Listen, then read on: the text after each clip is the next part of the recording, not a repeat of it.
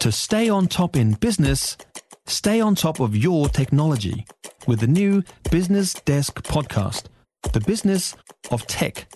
Listen on iHeartRadio or wherever you get your podcasts.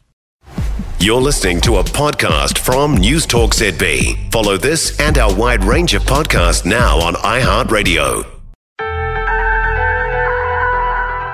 News Talk ZB. News Talk ZB. Yes, hello, my beautiful beanies, and welcome to the Bean for Thursday. First with yesterday's news. I'm Glenn ZB. We're looking back at Wednesday. And could the Commonwealth Games be coming back to New Zealand? Exciting. Um, in about a million years' time, I think, is when they're talking about it. But anyway, uh, so Oh, speaking of exciting, tax talk at the end of the podcast. I mean, if that doesn't keep you listening, I don't know what will. Somewhere in between there, uh, we'll try and figure out if Nationals figured out farming for us. And, and, and they're going to get farming back on track. Should we vote them in later on in the year? Uh, but before any of that, uh, childcare costs uh, still prohibitive uh, for some people. Uh, some people get them all paid for, some people can afford them, some people, well, it's just not worth going back to work. My daughter's just discussing that at the moment. She's a theatre nurse in the Wairarapa and she's got uh, four and a half months. So she's also got a two or a three year old and then a five year old who's just about to go to school. Yep. Um, but the cost of childcare is just her wage basically when she goes back um, part time. She's going to do three days, I think, and it's just going to wipe all her wage out. Mm, And- absorbs a lot almost, doesn't it? which is a shame because I mean we really need those people in the theatre, the nurses.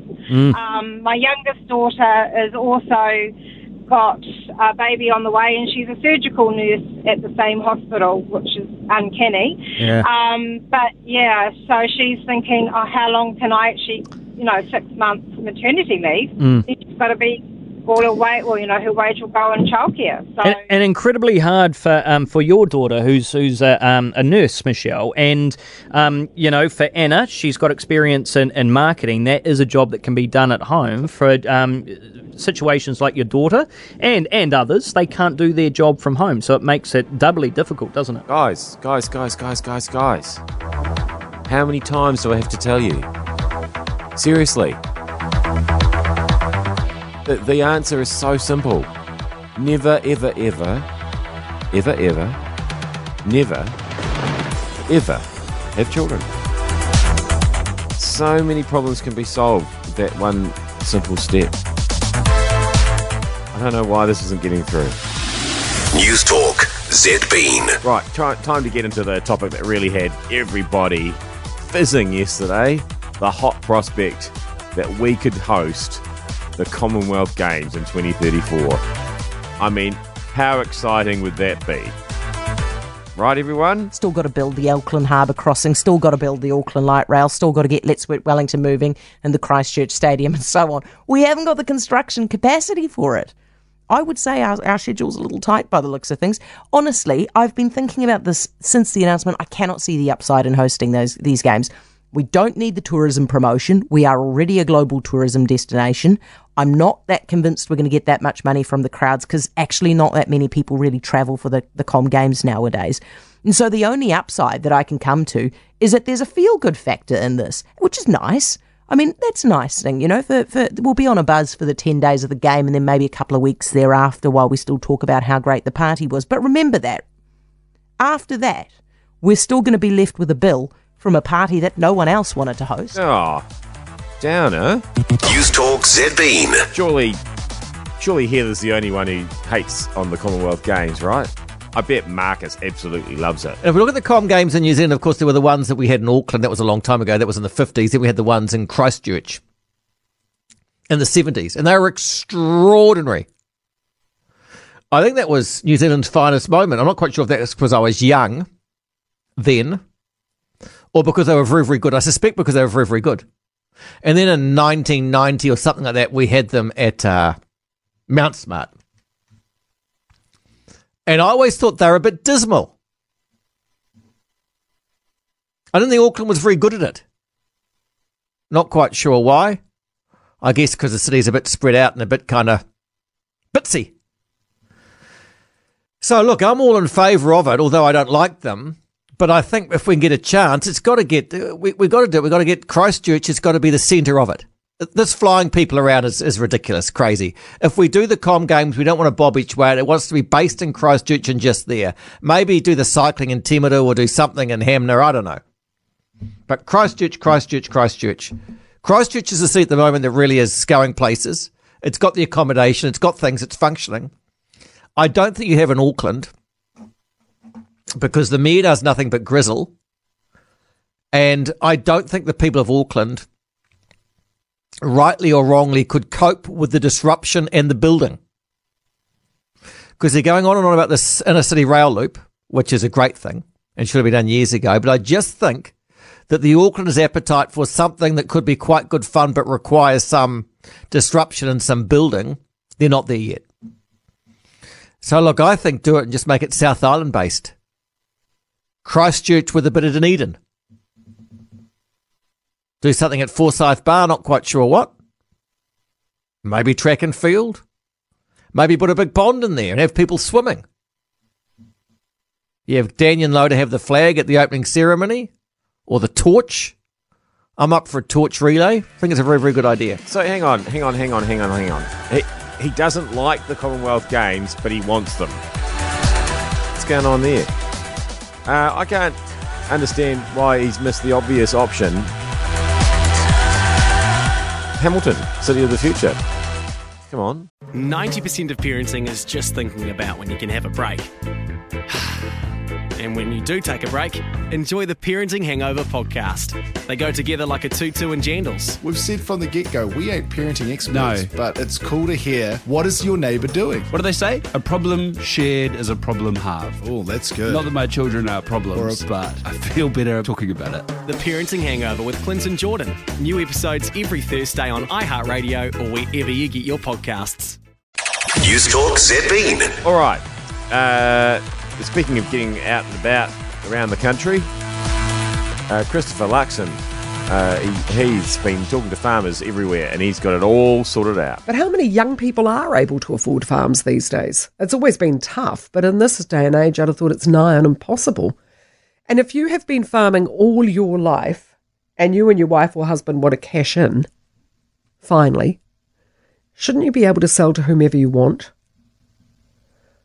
When you sell the farm, that's when you finally get the result of your hard work, when you get a return on those early mornings and late nights. So, shouldn't you be able to sell to the highest bidder? How on earth are they going to make it so that only New Zealanders will be able to buy? Only foreign investors can buy if they keep it in dairy or beef or grow crops? Is there going to be a fund of money available for wannabe farmers to tap into to be able to buy these farms? How is that going to actually work? I'd be really interested to get your viewpoint on this. You're the farmers, yours are the votes that National wants. These are the policies they're rolling out, they say, in response to what farmers are telling them. So, what are your thoughts on that one? Uh, when it comes to the two for one legislation, I must admit I'm with Andrew Hoggard from Federated Farmers when it comes to that. Don't try and be too clever, too snazzy. If there's a dumb rule and regulation there, and by God, there's a few, get rid of them. No need for catchy slogans, just sensible fixes to make it easier for farmers to do what they have always done, and that is save the economy. Forget young people being able to afford farms. I, how would you even get them to go anywhere near one? I can't even get my young person to come out of her bedroom. Uh, let's work on that first. News Talk Zed Bean. Right, we're going to uh, finish up here. I know this is the moment you've been waiting for because what could possibly be more exciting than talking about tax? How many times in recent decades have you heard the call for a better and fairer tax system? How many times have we heard governments saying that the tax system needs to be looked at? Well, I've got some good news for those at the upper end of income earning. who may been wondering when the tax axe was about to fall, forcing them to hemorrhage more. It turns out our tax system is pretty fair and equitable after all. A new study completed for tax consultancy firm Oliver Shaw concludes that the wealthy in New Zealand pay the most of the tax collected. Oliver Shaw is headed by the former Deputy Commissioner at IRD, Robin Oliver. Oliver says that the higher their income, the more they pay. Those paying lower incomes end up paying less tax because of the various tax credits and other payments they're eligible to receive. One of the key highlights of the study is that the highest income earners are often in a better position to minimise their tax through investment in tax friendly assets. When Prime Minister Chris Hipkins took over the role as Prime Minister, he said we should look at ways to make the tax system fairer. According to this study, that's not required. The Revenue Minister David Parker made similar overtures about a year ago, claiming that data on the level of tax paid by wealthy people would be key to any future political debate on tax reform. And by the way, as far as I know, there are no plans for tax reform before the election. The big concern I have is that this government is spending money as if it grows on trees, but their expenditure is now too high compared to the taxation system we currently use. The outcome of the study may be reassuring for those with salubrious incomes, but it still leaves one big question unanswered. Where do we go to get the money required to lift New Zealand out of the quagmire?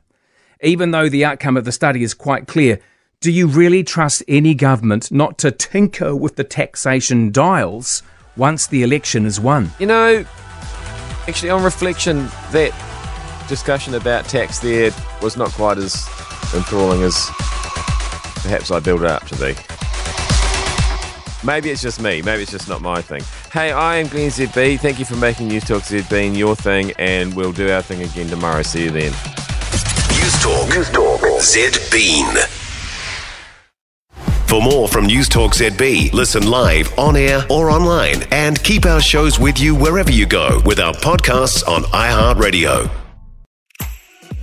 If you enjoyed this podcast, you will love our New Zealand Herald podcast, The Little Things, hosted by me, Francesca Rudkin, and my good friend Louise Airy. We focus on all the little things that you can do to make a positive impact on your life and to cut through the confusion from the health and wellness industry. Join us every Saturday to hear from the experts for all the tips and advice you need. Just search The Little Things on iHeartRadio or wherever you get your podcasts.